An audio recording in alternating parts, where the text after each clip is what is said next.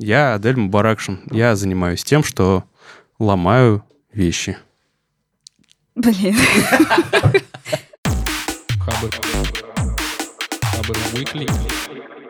Всем привет! Это подкаст Хабр Выкли номер 38. Сегодня 6 февраля, и в студии я, Адель Мубаракшин, и мне платят деньги за то, что я ломаю программное обеспечение. А такие объяснения, чем мы занимаемся, неспроста, и дальше вы поймете почему. Всем привет, э, я Аня. Я делаю так, чтобы э, Хабр любили люди. Я Далер Лиеров, я прораб в, в интернете. Не, нормально, нормально. Мне, Так кстати, я своему деду объяснял, кстати, работаю. А я Лев Пикалев. Я делаю радиопередачи, которые транслируются в интернете. Всем привет. Отлично. Ну, давайте, в общем, начнем с первой новости. Вышла на Хабре интересная статья от э, Антона Чистякова, который работает в хелпдеске Яндекса. Называется «Как мы приучили коллег брать вещи без спроса». Суть в том, что э, в Helpdesk э, поступает много обращений. Helpdesk — это внутренняя служба поддержки для работников Яндекса, сотрудников. Туда поступает много разных обращений, типа вот мне нужна мышка, мне нужна клавиатура, мне нужна там SD-карта. И таких запросов много, и ребята решили оптимизировать каким-то образом это. И они придумали крутую штуку. Они взяли виндомат, Виндомат — это типа штука с едой. Да, Да? вот э, Да. такую штуку. И вместо еды поместили туда вещи, которые они обычно выдают по запросу сотрудников. Это мышки, шнуры всякие, там, Клавиатуры. клавиатуры, карты памяти. И настроили систему так, что при- прицепили к этому виндомату экран, экран Мгм. соединен с их системой, и сотрудник может подойти, пикнуть своей карточкой, выбрать э, то, что ему нужно, и виндомат ему вместо еды выдаст, э, собственно, какую-то вещь. И э, они таким образом сократили количество запросов там на 10-20%. Это как раз вот э, те запросы, которые относятся к мелкой всякой периферии. Мгм. И статья интересно разбирается, как они вообще придумали эту штуку, потому что вендоры, э, производители этих виндоматов, они недоумевали, зачем вам нужен виндомат без системы оплаты, без купюроприемника, вы что, совсем не собираетесь на этом деньги зарабатывать. Поэтому они, по сути, придумывали э, эту штуку сами, как-то приколхозили там все эти детали к обычному виндомату. Вот, интересно почитать. Мне кажется, клево, что они сократили обращение. Ну, там же обычно всякие адми- админы этим занимаются, наверное. Типа, и там у тебя, если ты администратор, у тебя куча в день, значит, этих вот задач монотонных. Выдать Пете шн- там шнур USB. Вот. А тут раз, и, в общем, Петя сам все забрал офигенно, мне кажется. Типа, и люди могут заниматься какими-то другими классными вещами. Да, но вообще воп- задача была нетривиальная. Во-первых, как ты далее уже сказал, там не просто было придумать э, софтину, которая распределяла бы товары, фиксировала заявки и так далее. Э, не заявки, а кто забрал и что именно. А То вообще... Такая типа товароучетная система, по сути. Да, они как бы э, вроде как сначала не, даже не планировали, чтобы регистрация вообще какая-то велась. Потому что, ну, по большому счету в таких компаниях, как Яндекс, всякие мышки, это просто расходный материал, они как карандаши, их никто не считает. А, Но в целом стало... Они внедрили эту систему ровно для того, чтобы оценивать а, потребности от- непосредственно целых отделов. То есть они могли на основе этих данных про- прогнозировать, сколько этой расходки понадобится в будущем, что тоже интересно. Они вообще захолхозили всю эту вещь на Raspberry Pi, что, ну, как бы идеальная вообще площадка для экспериментов. И только потом уже договорились с каким-то производителем этих автоматов вендинговых. Но еще был нюанс в том, что вообще-то нельзя расположить эти детали внутри абы как, потому что, ну, очевидно, большая тяжелая клавиатура, падая с двухметровой там высоты, скорее всего, повредится как-нибудь. Ну, и надо было классно в стиле Тетриса как-то с логикой организовать расположение этих вещей внутри. Тоже прикольно. А еще они модифицировали сам вендинговый автомат, и внизу вот это вот гнездо приема товаров обили мягким материалом тоже. Класс. Мне понравилось, что они автом- э, эту систему замкнули, автоматизировали, больше, получается, не нужно участие э, кого-либо, чтобы обслуживать этот автомат. То есть у них, во-первых, в разных отделах э, разные потребности. То есть там, где сидят сотрудники Яндекс.Карты, им, очевидно, там нужно больше каких-нибудь карт памяти и так далее. Им, очевидно, нуж- нужны большие, значит, эти картографические планшеты. Да, точно. И, а, есть грузчики, которые, собственно, эти э, вендоматы пополняют. И они это объединили с Яндекс Трекером, вот с этим учетом э, за- заполненности вендомата, потому что грузчики, они пробивают каждый товар, который они занесли туда. Поэтому, когда там этот товар заканчивается, все это в системе видно. И поэтому там срабатывает какой-то триггер, который создает тикет в Яндекс Трекер, и этот тикет попадает грузчику, и грузчик, получается, сам э, берет и уже едет и заполняет, чем нужно. И, по сути, такой вот полный цикл. Работа админов легла на плечи грузчика. Да, да. То есть они все это автоматизировали. Блин, ну это вообще прикольно. Клево, что это не вот этот автомат, где надо игрушки мягкие вытаскивать двумя пальцами. Это было бы интересно. И уж- ужасно. Я уже три месяца не могу получить свою клавиатуру, потому что я не могу ее достать. В итоге окажется, что это какая-нибудь китайская поделка, как вот с айфонами. Потому что там красивые коробки стоят. Когда Да, достаешь ее, там где-нибудь... Да. Мне вообще очень нравится такая автоматизация. Я вспомнил э, студию Лебедева, где я раньше работал. Я ну, не буду про все рассказывать, потому что нельзя про все автоматизации. Но там вот э, то, что, то, о чем Тёма писал, и даже э, анонс был на сайте студии. В студии есть система «Перекус» называется. То есть э, в в самой студии есть кафешка и э, повара. Это- то есть там есть и вен- э, вендоматы, и какие-то там э, кулинарные изделия. И, по сути, ты приходишь к терминалу, там есть веб-интерфейс, в котором ты можешь просто выбрать, что ты хочешь, э, купить и взять. Ну, у тебя там зарплата потом спишется.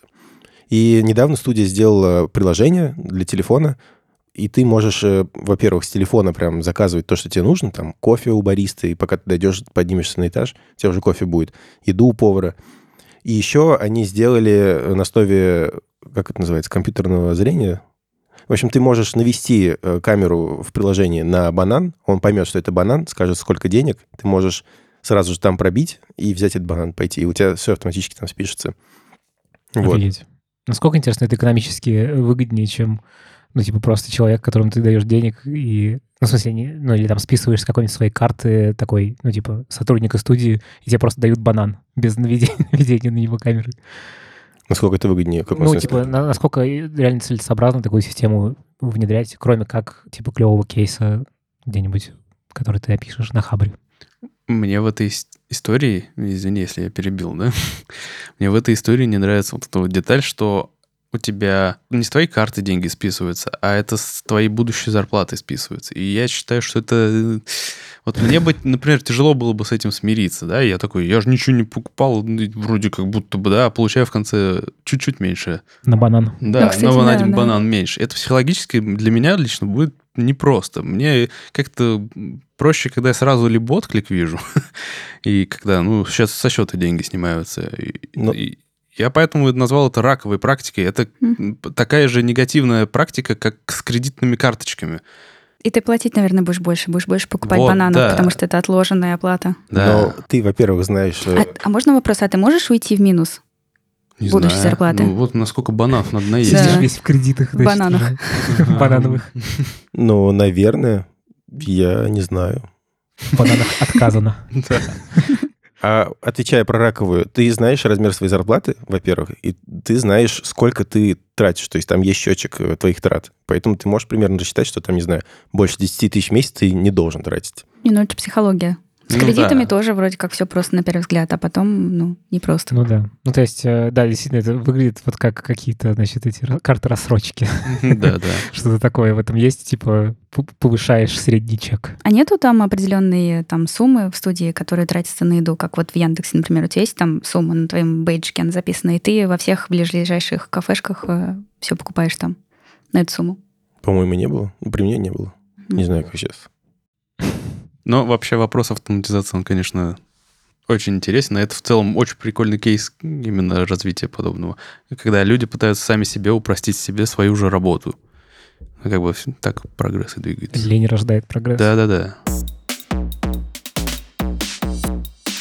К сложностям разговаривания вечером или вообще в целом. В целом, Как раз следующая статья. Разговаривать это трудно. Да, так называется статья. Разговаривать — это трудно. Эссе об общении с непрограммистами. А, Автор Мирко — это перевод э, статьи Майкл Брайан. Мы тут потренировались перед подкастом. Это статья о том, э, как программисты общаются с непрограммистами, о том, как э, им делать это эффективнее. И э, автор, он э, ну, приводит просто несколько таких э, советов, лайфхаков, лайфхаков о том, э, как сделать вот это общение более эффективным. Э, потому что говорит, что часто это бывает э, на самом деле сложно, и люди друг друга не понимают, а все работают вместе, и всем нужно общаться. И э, вот э, он говорит, что очень смешное слово там было технолепит, о том, что нужно поменьше технолепетать. То есть использовать, на самом деле, просто рабочих терминов меньше, в, когда, если ты программист и общаешься там с тем же, с маркетологом, там вдруг ты столкнулся, или даже со своим менеджером. Что нужно меньше снисхождения, не нужно считать, что ты типа самый крутой, самый умный, и пытаться Э, вот такие вот свои сложные процессы объяснять э, простыми словами. Э, может быть, с помощью каких-то аналогий. Кстати, вот тут довольно странно. Автор сначала говорит, что вот меньше снисхождения, а потом говорит, ну попробуйте вот, когда вы общаетесь, например, с маркетологом, попробуйте вот использовать аналогии. Например, базу данных назовите Дебби и объясните, что вот компьютер — это там Джон, и он общается с Дебби. А, ну, что-то у нее спрашивает, а Дебби ему отвечает. Ну, как-то, по-моему, это и есть нисхождение, не знаю. Ну да. Ну, типа, какой-то, ну, да. ощущение, типа, ты относишься к нему как к какому-то ребенку, к человеку. А, ну. Да, да, да. Ну, в общем, такой у него пример. Вот, и э, еще было э, хорошее про то, что когда ты говоришь, ну, всем нам нужно в работе как-то доказывать свои результаты коллегам, да, объяснять вообще, почему мы деньги-то получаем, почему мы классные. И вот он говорит, что у программистов часто с этим сложности, потому что они начинают что-то вот опять такое сложное объяснять, люди не понимают, и нужно просто сказать, что вот э, я, например, вот он пишет, я ускорил эту фичу в 10 раз. Ну, короче, прям про результат говорить. Вот, и э, такое у меня, наверное, есть... А, кстати, да, собственно, про бабушку, то это все отсюда и вышло, потому что говорить просто о сложных вещах э, стало интересно, как бы мы объяснили свои профессии нашим бабушкам или даже там про бабушкам, не знаю. Получилось вот э, далее прораб. Э, и такой у меня вам вопрос есть для обсуждения. Вот есть программисты, да, есть э, вот это у них э, миф о том, что, или не миф э, о том, что им сложно общаться с другими своими коллегами. И есть, собственно, так появился там менеджер, который такая прослойка между программистами и внешним большим миром. И как вообще эта прослойка должна работать, и насколько менеджер должен быть близок к программистам, там, например, да, должен ли он уметь прям, ну, кодить, какой у него должен быть бэкграунд технический, как он должен это совершать. Мне кажется, тут можно поговорить про, ну, типа, просто дополнить тебя, mm-hmm. что насколько ок или не ок, что все упирается в коммуникацию через программиста. Ну, то есть, типа, что это какой-то прокси такой к... Через менеджера. Через менеджера, а, да. Э, что это все упирается, да, в коммуникацию через менеджера, что он какой-то, типа, mm-hmm. передаточное звено, и, ну, всякие там гибкие методологии говорят, что это не очень клевая история, потому что люди, типа, запираются в своих mm-hmm. э, коробочках и сидят и не общаются. Да, ну. но вот тут как бы такое есть противоречие, да, с одной стороны есть вот этот вот э, тезис о том, что программист — это тот, кто, типа, не умеет общаться совершенно, да, и ему нужны прослойки и так далее. С другой стороны, наоборот, э, по крайней мере, вот даже по нашей команде видно, что программисты — это те, кто хотят общаться и хотят прям решения принимать, участвовать в продукте. И, э, ну, как бы, да, такие две совершенно разные вещи. Как их соединить? Что выбрать? Ну, мне просто кажется, что это часть профессионализма. Типа, когда ты можешь, типа, объяснить, что ты делаешь, типа, человеку, который не в теме. Вот, ну, что это, типа, ча- часть твоих, типа, там, софт-скиллов каких-нибудь. И это тоже, ну, типа, твой скилл, который надо качать. Ну, мне так кажется. А вы что думаете? Я, я бы рассматривал, опять-таки, конкретные какие-то ситуации, потому что иногда, мне кажется, менеджер как прослойка уместен. Точнее, ну, прослойка звучит как немного уничижающе, если взять клиентский... Э, как прораб. Как, как прораб. Как э, какое-то связующее звено между частями системы. Взять, например, клиентский какой-то сервис, э, если там, не знаю, вы рекламное агентство, у вас есть клиент, и, наверное, здесь имеет смысл, чтобы вся, все общение э, клиента с клиентом было на одном человеке сфокусировано. Но при этом было бы здорово, если бы в этом общении мог участвовать дизайнер, чтобы не было вот условного телефона, когда менеджер несет э, какую-то информацию от клиента дизайнеру, по пути как-то там по-своему интерпретирует, забывает, и потом 10% приносит клиенту. Да, да, да. И потом возникают э, непонятки, что мы просили вас другое, вы сделали не то. Дизайнер тоже сам говорит, ты мне сказал сделать вот так. И мне кажется, что в этих ситуациях хорошо, что менеджер вот с этим звеном является, но сюда нужно подключать и других специалистов, не бояться, чтобы они тоже взаимодействовали там с клиентом, чтобы один человек был ответственным за, эту, за этот процесс. То есть он как гарант, получается, для, там, для тех же своих коллег, для программистов, для дизайнеров. Ну, что есть он должен гарантировать, что... То есть они как бы все общаются все равно друг с другом, но менеджер гарантирует, что все друг друга поняли. Такой арбитр, как бы, да. Ну, хорошо, если так. Но мне еще нравится в другой ситуации, вот взять в продукт, например. Мне нравится, когда каждый специалист может э, забирать себе менеджерские функции какие-то, когда дизайнер сам может поговорить с заказчиком задачи, когда он может сам задачу сформулировать для себя или для программиста. И это здорово, когда менеджер не занимается вот тем, что он еще и какой-то секретарь условно. Ну да, но это как раз вот та самая прослойка, про которую мы так аккуратно не хотели говорить. Ну, вот меня всегда порицают за то, что я пытаюсь как-то людей, да, делить, но мне кажется, что у менеджеры бывают двух, наверное, типов, что ли. Те, кто э, больше, наверное, общается с, э, со своей командой, и, наверное, те, кто больше любит общаться с клиентами. И, ну, это я так общ, очень общий так описал, да, но я имел в виду, что, например, нередко случается, что менеджеры становятся сами программисты, когда понимают, что им надо куда-то расти, они решают стать менеджерами. В этом нет ничего плохого, да. В общем, и, и, и да, и, конечно, для программистов такой подход наиболее, наверное, выигрышный в плане того, что человек понимает и как продукт работает, и как он развиваться должен.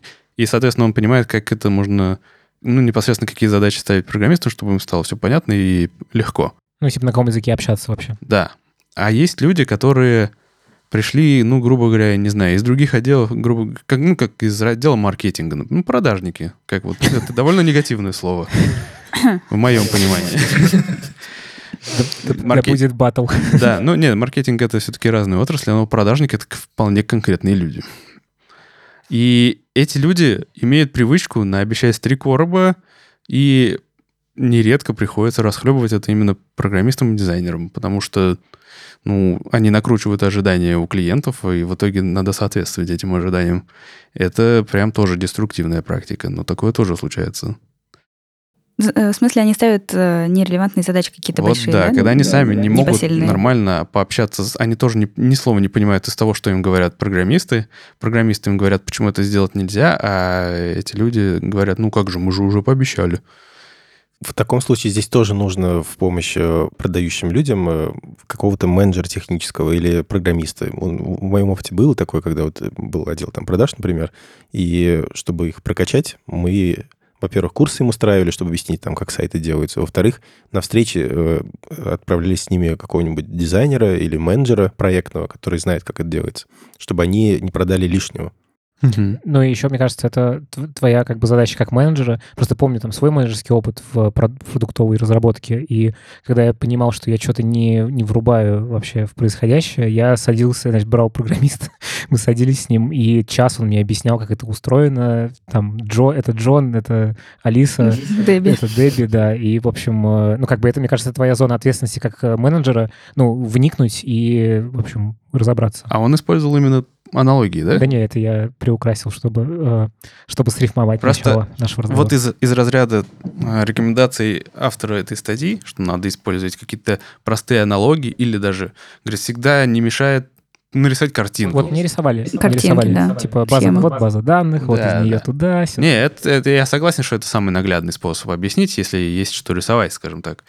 Но сложность может возникнуть в том плане, что мне мне, ну, разумеется, мне проще объяснить, вот как есть, используя термины и так далее, да, но у меня в любом случае возникает, ну, такое какое-то, наверное, такое подсознательное сомнение о том, что а вдруг человек не поймет, вдруг я слишком сложно объясняю. И даже когда я перехожу на аналогии и говорю простым языком, я все равно боюсь, что мне человек просто не поймет. Здесь нет надменности, потому что есть люди, которые намеренно говорят сложно, чтобы эго свое потешить. Заумниться. Да, как? Заумниться. Это я придумал слово только что. За, за, типа за... заумнить себя. А. Показать себя очень умным. А, это глагол. Да. Ага, Да. понял. Просто как- звучит как умница. Да, Заумница. Заумница. Да, это, это глагол. Вот, нет, есть люди, которые любят давить интеллектом, и это тоже не, не круто, но у меня вот, например, бывает такое, что я начинаю говорить слишком просто. Вот как я попробовал сказать, что я люблю ломать вещи. это, это чересчур просто. Не, ну ты же про бабушки объяснял. Нормально. Не, я про бабушку ничего не объяснил. Ну, метафорической про бабушки. Да, да.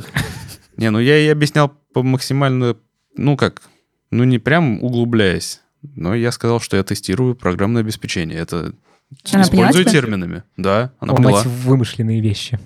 Так вы сейчас фантазировали, или у вас реально был случай, когда вы бабушке своей объясняли, чем вы Ну, занимаетесь? конечно. Вы Было, объясняли? да, да. Конечно. Но я не так объяснила, как я объяснила. Это, это слишком, она была сказала, что это слишком пространно. Все равно не понимает. Я как-то маме объяснял, что такое SEO-оптимизация. Очень долго. Это был, кстати, интересный раз- рассказ. Я прям кайфанул. А с чего ты начал рассказ Ну, свой? я начал... Есть что- интернет? Не, ну она, она сидит в интернете, я говорю, вот Яндекс. И дальше я пошел, значит, ну, за- зачем вообще нужно, э, зачем нужно, чтобы ты был там, не знаю, на первой странице? И как этого достигать? Какие есть, типа, ну, что есть формула некая, которая, ну, она на самом деле секретная, никто про нее точно не знает, но есть чародеи и маги, которые пытаются понять, как она действительно работает, и все время меняют что-то на сайте, чтобы он вылетал вверх, например. У меня бабушка, кстати, она... эм, ей сейчас лет 80, не помню точно сколько, блин. А все помнят здесь, сколько бабушкам лет, чтобы мне сейчас было стыдно? Нет, я не помню. Нет. Отлично. Бабуля моя, короче, она один из первых вообще отечественных программистов, и она работала вот на этих огромных компьютерах, там в каких-то гос там структурах, фигачила там программы, и потом там компьютеры на ее глазах уменьшались, и вот она ушла с работы, когда там компьютер стал уже совсем, ну, маленьким, и она уже поняла, что она просто типа не может уже перестроиться, вот, и ушла. Будущего И- компьютеров нет. Скоро исчезнут. Слишком маленький, мы их потеряем. Я его не вижу. И э, вот папа мой, он, э, ну, начинал, ну, так, программист, потом стал там управленцем, да, потом э, открыл свое, свое дело. И, короче, сейчас у него был там какой-то из проектов сторонних, и э, он э, бабушке показал э, ТЗ, ну, техническое. И она его прям взяла, он и распечатал, конечно, его, ну, не на компьютере показала, а прям распечатал бумажки, она взяла, взяла свои очки, взяла ручку, внимательно все прочитала, бабушка моя 80 лет, отметила там, что ей было непонятно, и сказала, потому что папа ей говорит, ну, давай, типа, ну, посчитай, как думаешь, сколько это будет стоить, типа, сделать, и сколько нам это по срокам выйдет. Вот, она все посмотрела, посчитала, и там у нее вышли какие-то бешеные деньги, как вот в статье следующей, которую мы будем обсуждать. Она Какие-то миллионы. или нет? Слишком дорого. И она говорит, божечки, это так сложно, Дима. Ну, то есть, типа, не- настолько все изменилось, э, ну, типа, принципы какие-то изменились, что... Да, ну, на самом деле, то, что она смогла прочитать, понять, о чем это, да, и, ну, несмотря на то, что она промахнулась в оценке, это нормально, она из дома сейчас практически не выходит, ну, да, она, наверное, не знает, сколько вообще там сейчас стоит, ну, квартиру снимать или там вот такие вещи. Вот, но здорово то, что она смогла прочитать, понять. Мне кажется, это, Это круто. круто очень, да. Да. А еще, если вернуться вот э, к твоему вопросу первому про то, что, ну, типа, менеджеру нужно как-то вникать, ну, типа, там, учить, учиться кодить, например, мгм. ну, что-нибудь такое. У у вас есть какие-то мнения на этот счет? Я умею кодить. Я какое-то время работал кодером. И в целом очень этим увлекаюсь. Поэтому мне в этом смысле сразу просто было. Ты замечал, да, что тебе лучше, э, типа, удобнее общаться там с фронтендерами? И с фронтендерами, с дизайнером, да, я понимаю, как это устроено. И мне кажется, это даже э, рассуждать не стоит. Это обязательно нужно уметь понимать, как это все работает. Мгм. То есть это- мне, мне кажется, что это базовый навык, который должен быть у человека любого, у менеджера IT-проекта подавно. А насколько, как думаешь, какой уровень должен быть вот этого базового? Он- Что ты должен уметь сделать? Базовый навык, он где заканчивается, где начинается? Ну, ты должен понимать, что такое фронтенд, что такое бэкенд, э, чем они отличаются, как это между собой взаимодействует, э, что Java, как минимум Java и JavaScript разные вещи, понимать э, алгоритмы, как что работает, понимать э, принципы дизайна какие-то базовые тоже, вот э, особенности навигации, как э, устроены сайты, как что рендерится, как работает браузер. Мне кажется, что здесь э, в целом кругозор свой расширяет и становишься интересным собеседником еще для коллег своих. Потому что никогда не понимаешь, что с тобой можно какую-то тему поддержать. Это прикольно всегда. А есть какие-то курсы типа программирования для менеджера? Я проходил э, HTML Академию, когда работал дизайнером. э, Ну там, да, какие-то основы основ я- там совсем. Ну, там, нет, там я проходил их, типа, интенсивный курс, М. э, типа, прям учился верстать, типа, сайт, там даже какой-то JavaScript был такой, ну, не очень сложный, типа, там какой-то pop-up должен был- выскочить. Мгм. Вот, но я помню, что я прям заслужил респект от фронтендеров, как дизайнер на тот момент, что вот, типа, я им начал не макеты давать, а я им прям верстал э, прям выдачу, и они уже с этим работали как фронтендеры. М. Ну, типа, они там даже э, есть кусок кода в том, на том сайте, э, в- ну, типа, в компании, в которой я работал, вот, который я писал. В общем, это прям, типа. Респект был, что вот, типа, дизайнеры обычно просто к ним относились как, ну, типа, какие-то чуваки такие, типа, там сидят, картинки рисуют, стрелочками все показывают. Вот, это было приятно. Но мне кажется, это помогает, наверное. Ну, в смысле, мне кажется, что помогает. Я недавно себя почувствовал, ну, как бы я регулярно себя чувствую вот как раз на месте непонимающего менеджера, потому что моя жена химик, инженер, и она вот как раз недавно начала помогать своему племяннику заниматься химией. В школе? Да, Мгм. школьнику. И иногда у нас как бы речь заходит, и а, когда она объясняет что-то такое э, ему, он совершенно ничего не вдупляет просто вообще никак. А я, главное, сижу рядом и точно так же ничего не вдупляю просто, о чем она говорит. Я совершенно не помню школьного курса химии. И часто она любит ударяться вот как раз вот э, в манипулировании терминами и рассказывать о химии очень сложно. Там про вот этими пиролизами, диализами и так далее, вот этими закидывает, я теряюсь. А как И- думаешь, она специально это делает? Чтобы вы- выключить себя. Ну, Я не знаю, специально или нет, но явно какое-то удовольствие от этого получает. В общем, Просто мне кажется, это важно, потому что мне кажется, часто люди могут это делать неосознанно. И Да, тут нужно им прям говорить, типа, чувак или жена моя, как ты к ней обращаешься? да. Я не понимаю тебя. Я, я не стесняюсь сказать, что я не понимаю. Мгм. А еще я хотел насчет этого, скажем так, человеку, которому здесь есть другое применение подобному навыку. Я нередко э, обращался к своей жене, когда у меня была какая-то проблема с, ну, там, с кодом, который я не мог написать, или как-то ну, не мог ее решить. И она, как человек от программирования, тоже далекий, и как бы ей требовалось более подробно все объяснить и так далее, и, ну, и как-то Мгм. понять. И что меня сильно удивляло, она, когда я ей хорошо все объясню, она нередко предлагала мне решения, которые в итоге будут работать. То есть, Да, ну, да. она по-другому смотрела. И в целом, когда говоришь как ну, постороннему человеку, пытаешься что-то объяснить, ты, во-первых, сам начинаешь как-то раскладывать все по полочкам и лучше вникать в проблему. Ну и, в конце концов, как побочный эффект, это посторонний взгляд. Вот непредвзятый. в статье там Да. тоже об этом э, как раз э, писал автор о том, что ну, не забывайте, что ваши коллеги, они на самом деле умные люди, и, ну, правда, все смеются.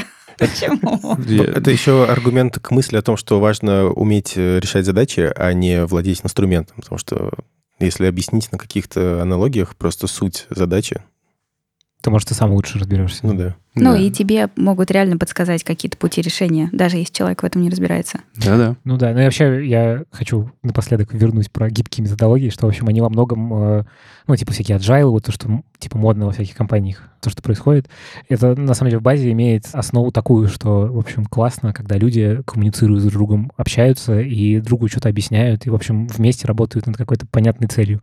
Вот, ну, то есть это не про, там, доски с задачками, которые таскают, а вот про именно общение. И вот этот тезис про то, что не считать коллегов, типа, идиотами, это, мне кажется, прям Мгм. про это. Мгм. Не считайте коллег идиотами. Ну, давайте перейдем к следующей статье. Она называется «Чешские программисты бесплатно написали сайт стоимостью 16 миллионов евро». И статью эту написал пользователь Зимаэр, вероятно. Извините, если неправильно прочитал. И это скорее разбор этой новости, потому что она довольно сильно нашумела еще на прошлых выходных в русских интернетах. И э, не все так... э, Ну, то есть э, СМИ все переврали, ну, как обычно, в общем. И автор этой статьи решил в этом всем разобраться и пришел к любопытным выводам. Ну, у меня вот тезисно прям выписано. Я хотел упомянуть, что давайте начнем с самой сути. Чехии для проезда по автомагистралям необходимо каждому водителю зайти в специальный ларек и купить там бумажку, которую он должен выставить на лобовое стекло. Виньетка, типа, да? Ну, что называется. Можно, наверное, и так назвать. Я сегодня придумываю слова, так что пускай это будет виньетка. Пусть будет, да, не имею ничего против. И эта бумажка дает право проехать по автомагистралям. А, Ну, эти деньги, разумеется, потом идут на обслуживание и сопровождение этих автомагистралей, как бы ремонтные работы и так далее. Следующий тезис состоит в том, что премьер-министр текущий в Чехии крупный бизнесмен, и у него подорвана репутация тем, что недавно, ну, как бы давно уже, ладно, попался на крупные взятки в 2 миллиона евро. И текущий министр транспорта его ставленник. Ну, как бы ничего нового. Так-так-так. Знакомая история. Да. И первой же инициативой этого министра транспорта было заменить вот эту систему бума- с бумажками на онлайновую, где можно было бы купить э, пропуск через приложение, Купить которое, регистр- виртуальную бумажку. да, которое регистрировалось бы на номер автомобиля. И как бы, ну, все просто и понятно. э, ну, э, логичное решение проблемы. Но дальше он сделал все неправильно. Он написал сам, вероятно, ну, конечно, не сам, ну, неважно. Он написал ТЗ и разослал его в несколько IT-компаний, которые этим занимаются. А, И, разумеется, на основании сметы, которые эти компании им прислали, он был самый дешевый. И она насчитала работ на 400 миллионов крон. Это 16 миллионов евро. Здесь проб- сразу много как моя проблем. бабушка. Да, да, вот да. Они явно через, ну, переборщили. Хотя это тоже еще вопрос. Вопрос, Может быть, да. у него тоже была бабушка, которая ему посчитала просто это все. Вопрос правильности оценок никто не может сказать, потому что ТЗ не было бы опубликован. Это одна из главных проблем. Но вообще подобные госзаказы вообще не такой процесс проходит. Там надо опубликовать ТЗ, официальный тендер устроить, все должно быть прозрачно, чинно, благородно. Но всего этого сделано не было, разумеется, у людей вопрос возникает. А почему так дорого? Скажем так, реакция жителей была также обострена тем, что да уже порядком так лет назад э, Чехии пытались ввести единый проездной наподобие московской тройки, да, но только это было еще даже до тройки. И э, на этот проект ушло 62 миллиона евро. Ее так и не ввели, эту систему. Ее вели, но Ее там с- заменили. Ее вели с большими э, какими-то про- проблемами, да, и у нее срок годности у этой системы заканчивается как раз в Сейчас этом они году. другой в вообще 2024. системой Да, пользуются. но они потом еще одну сделали взамен. Да. И, разумеется, при таких, скажем так, прецедентах э, к подобным Доверия тратам доверия нет вообще никакого. После возникновения этой ситуации Томаш Вондрачек, это, или Вондрачек, Из- Известный чешский человек. известный чешский человек, в частности, ну, как он несколькими стартапами владеет. Да, да, да, я, я- Да, да. да, Ты лично с ним знаком? конечно, Да. это я и есть. Такой хоба маск. Он э, в качестве скорее даже просто инфоповода. Не знаю, просто для того, чтобы обратить на эту ситуацию внимание, он собрал публичное мероприятие. Ну, это был по, по, по всем форматам, скажем, так, это был хакатон, на который пришло несколько, ну, там, сотня с чем-то программистов, и они за несколько дней, за два, предоставили некий прототип системы вот этих вот пропусков. А о том, насколько он приближен к реальности, насколько его уже можно внедрять и так далее, никакой речи не идет на самом деле.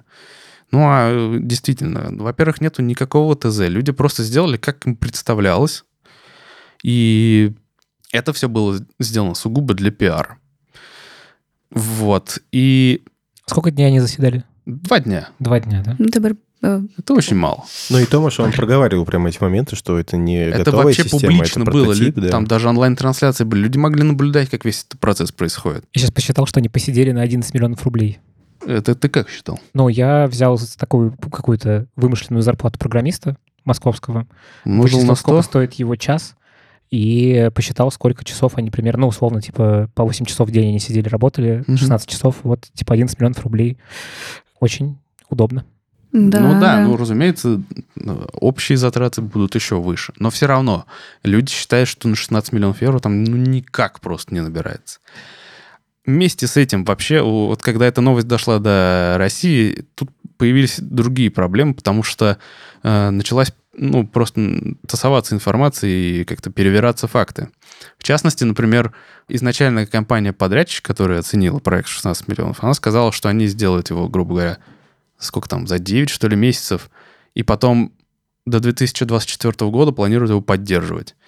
А та же Медуза, например, заявила, что они вообще на весь проект выделили, на создание этого проекта выделили 4 года. До 2024 года он только будет внедрен. Ну, то есть, а сколько поддержка реально стоит, это, в общем, вопрос, да. Ну, то есть, да, скорее всего, цена поддержки тоже входила в эту стоимость. И вот мы просто вообще приходим к выводу, вот к, к такой ситуации, что в наше время сейчас СМИ, ну, скажем так, не умеют проверять факты.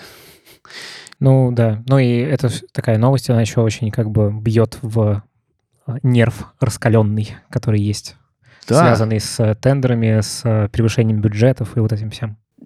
Это может быть не то, что даже не умеют проверять факты, хотя это тоже наверняка есть, но еще же это там у нас мир такой постправды и э, давление на эмоции, и манипуляции, и угу Э, когда ты просто берешь какие-то факты, а какие-то не берешь, это уже ты вроде как говоришь правду, но при этом эффект создаешь совершенно другой. А еще, может быть, читатель сам не особо хочет э, проверять э, достоверность информации, возможно, лень. То есть я вот вижу «Медузу», да, у меня, допустим, есть какое-то доверие к ней, я не буду ее перепроверять. Или там... А иногда ты новость, на самом деле, не читаешь, а просто смотришь заголовок. Заголовок. Такой, и, и уже верю тоже в нее, да. И даже не захожу в нее. На весь... сразу в подкаст не Сразу Да, да, это, как я буквально вчера видел, э, как на Первом канале приплели коронавирус к Трампу. Я просто обалдел. Ну, разумеется, это оказалось фейком. Типа как этот... Э... Найди 10 отличий. Да-да-да, так и было. Трамп коронавирус? Да.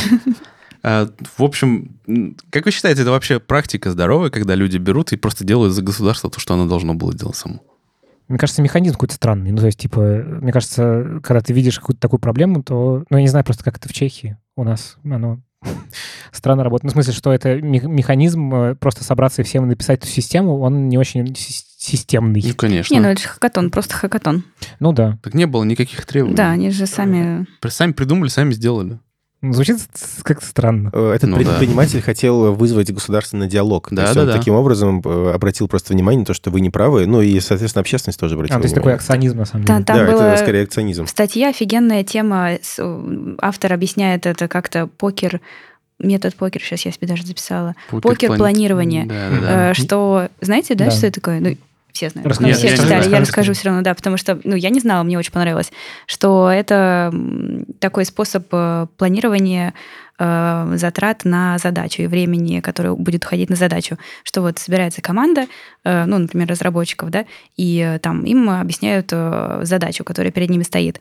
У них у всех есть такие карточки, э, с помощью которых они оценивают э, время и свои трудозатраты, которые у них уйдут на эту задачу. И потом, ну, вот как в покере выкладывают э, закрытую, карты типа. в закрытую, mm-hmm. да. И потом одновременно открывают. И дальше берут э, того, кто поставил самую э, низкую оценку и того, кто поставил самую высокую оценку, и, и они вместе... Они дерутся. И запирают их там, пока не договорятся.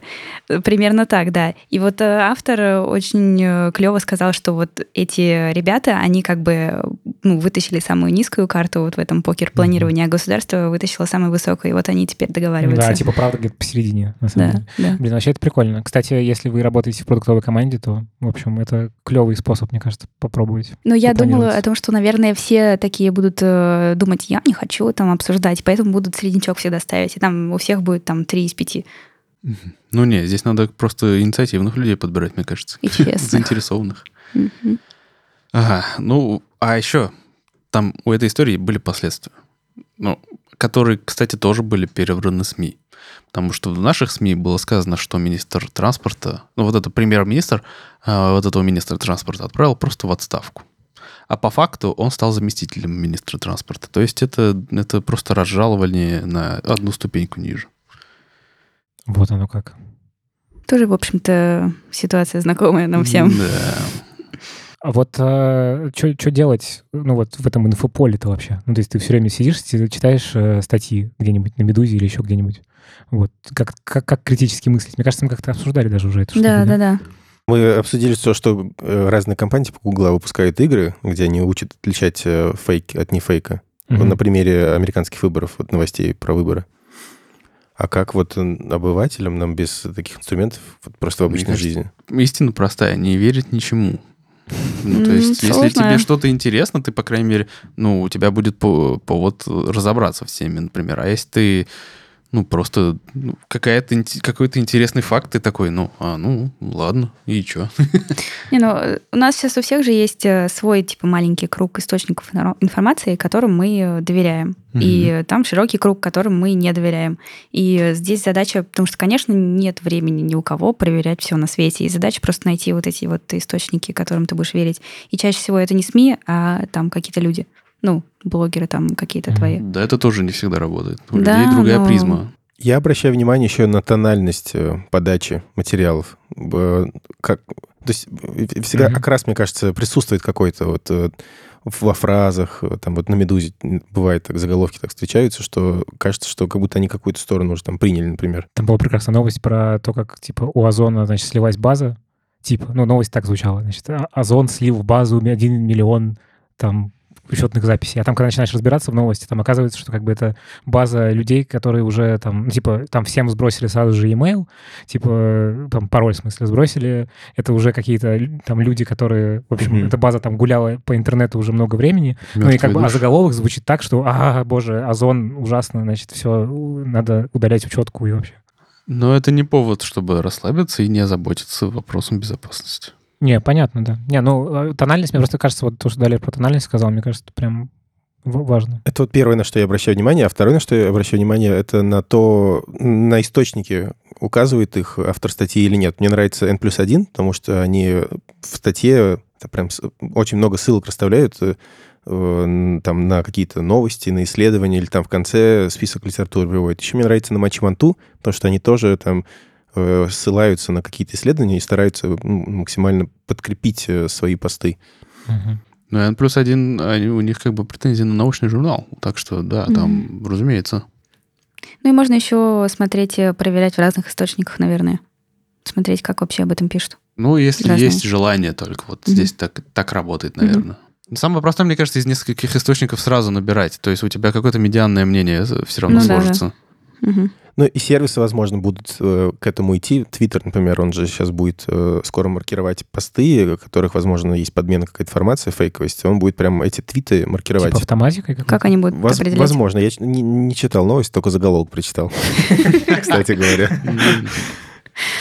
Ну, вот тут э, опасно могут, э, как, ну, непонятно, как это. Ну да, и насколько, типа, это объективно. Да, да. А если это нормальная новость будет так помечена? М, Да, вот это, кстати. Возможно, в статье э, рассказывалось про то, как они решают проблему. Но Вот я ты не чуть прочитал. поленился, да, читать. Да.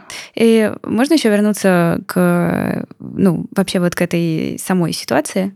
Хотела сказать, что вообще сам прямой какой-то диалог, ну, какого-то частного бизнеса, да, ребят, которые собрались на хакатон, и государства, и то, что он возможен, это здорово, несмотря на вот весь вот всю эту ситуацию и на какие-то истории там с коррупцией и так далее.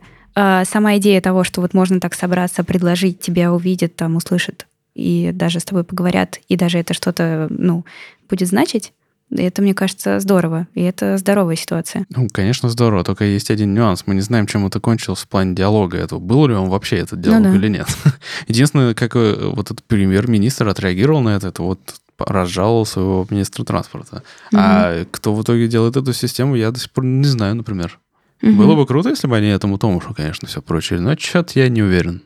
Я не думаю, что Мгм. ему доверят. Но в любом случае он получил много хайпа. Как э, минимум. Да, пиар. Клиенты, наверное, к нему пришли какие-нибудь новые. Уверен. Ну, еще про оценку, наверное, можно сказать, что... Ну, когда оцениваешь такие штуки, тебе ощущение такое обывательское твое, что вот, типа, значит, взяли там зарплату программиста, и вот, значит, там умножили на количество часов, и получилась оценка. На самом деле там же куча всяких неопределенностей всегда есть, типа, есть запасы, а еще есть, типа, офис, где они сидят, э, это тоже стоит денег. В общем, там, если так все это округлить, то даже самая небольшая фича в продукте — это всегда, на самом деле, довольно большие деньги. Вот Мгм. который отличается просто от времени программиста. У Интеркома есть классная статья, я приложу ее в описание, про то, как вот маленькая фича, типа добавить ограничение на 140 символов в поле разрастается в огромную-огромную задачу, где нужны несколько специалистов. Если еще особенно менеджер, который типа не менеджер, а в смысле, если люди не поговорили друг с другом, то вообще это там типа Да, X10 да. сразу. Ну ладно, кажется, мы все обсудили. Но, разумеется, осталось что-то, что мы могли бы обсудить, но не обсудили. Тут, как ни странно, только одну статью добавил я. Первая статья называется «Мой переезд в Испанию». Это довольно популярный формат на Хабре, и дан- данном случае человек рассказывает о том, как он переехал даже не в Барселону, а очень, ну, для меня неизвестный новый город, забыл, как называется, Магла, что ли? Неважно. Для меня было любопытно узнать, что это, наверное, тот регион, где IT-индустрия не на взлете, как во- вообще, типа, в остальных регионах Европы, но приятно было увидеть фотографии, интересный климат, город и так далее. Малага. Малага, во, простите. Я про Гарри Поттер как-то подумал. Создание арт-объекта для Burning Man. Между прочим, я про этот Burning Man увидел на канале Антона Птушкина, если вдруг кто-то знает, это travel-блогер. И именно он как раз с этими ребятами там тоже общался. Это было Офигенный, интересно. офигенный фильм про Burning Man. Вообще, мне очень В понравилось. смысле, ты просто про фестиваль первый раз слышал? Не-не, Или про этот я- объект именно? Про этот объект, он там как раз на этом Man показывали этот объект, и вот эти, и он общался с этими людьми. Они там тоже как это коллаборационный какой-то проект, типа там из Украины, если я не путаю, России, несколько людей над этим работали. Самое сложное было из Европы в Америку это все привезти. И это, ну, просто интересно послушать. Классные ребята. И третья статья тоже, как ни странно, про иммиграцию. Заметки о жизни в США. Ну, на случай того, что вот вы слышите слухи о том, что разработчики загребают там по 100-200 тысяч в год, но в таких историях обычно не говорится о том, сколько тратится на обычную бытовую жизнь, налоги и так далее. И в целом там подробно рассказывается о том, как поумерить свои ожидания от США. И, ну, не то чтобы не все так радужно, да, но она бывает очень разная. Кстати, э, у нас на Хабр карьере выходило исследование пару месяцев назад, пару-тройку, в конце года прошлого, в котором как раз э, мы считали, ну, сравнивали стоимость жизни в разных городах, там в том числе и в Америке, в Европе, в России. С привязкой Э, к зарплатам. типа. Да, и то есть э, зарплаты разработчиков и стоимость жизни там вычитали все вот это. И с помощью вот этого уже сравнивали зарплаты, что осталось, и смотрели, Коэффициент, где да? жить лучше, да. Мгм. И я тоже приложу ссылку, потому что там, конечно, по-моему, США было не на первых местах. В общем, вот. Спасибо, что слушали нас. Оставляйте свои комментарии, отзывы о нашем подкасте. Заходите в чатик подкаста, обсудить новости с другими слушателями. Если вам есть что добавить, э, оставляйте сообщение через бот подкаста, э, и мы добавим ваше мнение в подкаст. Выпуск следующий. Да. Спасибо. Может, не добавим. А может, и не добавим. Или добавим. Или добавим. Всем пока. Всем пока. Пока. Пока. Хабр. Хабр Weekly.